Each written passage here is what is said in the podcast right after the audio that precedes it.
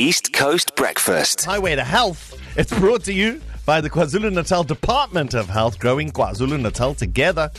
And with that, we have Dr. Sandile Tshabalala, head of KwaZulu Natal Department of Health, who joins us live. Good morning, Dr. Taylor.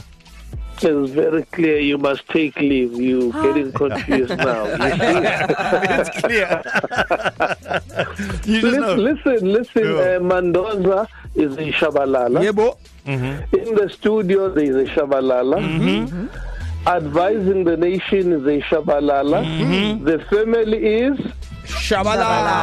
Yeah. Good morning. Good morning, Morning, to the morning. family. Good morning to the East Coast listeners. Hail Mshengu, hail. Viva Yeah. Mshengu, viva. Viva. Um, so it is that time of the year, Dr. Taylor. Can we ask you, as uh, the industry expert, to help unpack some of the heat related illnesses for those who plan on spending some time in the sun when it eventually pops out during the festive season?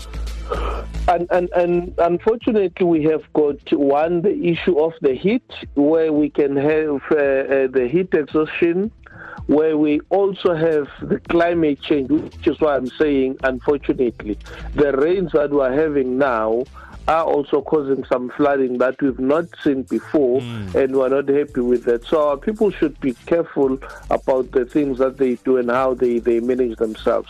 But in terms of the heat, one of the most important things to do is to avoid direct sunlight.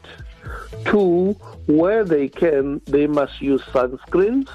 Thirdly, they must drink lots and lots of water. That's it. If you've taken a certain amount of alcohol, replace the water because alcohol has a tendency of draining a person. So please do take as much water as you can, not fluids, water.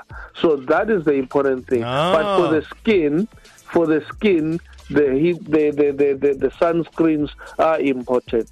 And ask the UV protection rate of any sunscreen that you take, not just any. Dr. Taylor, I'm asking this question for anyone else who might be listening because they, they were thinking, you know, uh, one finger Irish malt, four fingers water, and some ice. That's not the water we're talking about. no, no, no, no, no. We're not talking about that water. okay, so it's clear. Do- do- When we say water water, no, yeah, we're talking about okay.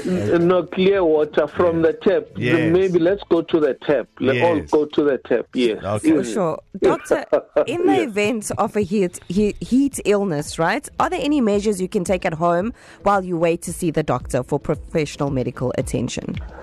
At home, if you still remember, there there grades of this. If you still can take anything um, uh, orally, that is by mouth, take as as much fluid as you can, but also a little bit of sugar because some people will lose an amount of uh, glucose levels. So that you have this energy. When you realize that you cannot do that, at least be taken to the hospital. They put up an IV line, that is a drip, give you water, check why you are getting, because there is a difference between heat stroke and heat exhaustion.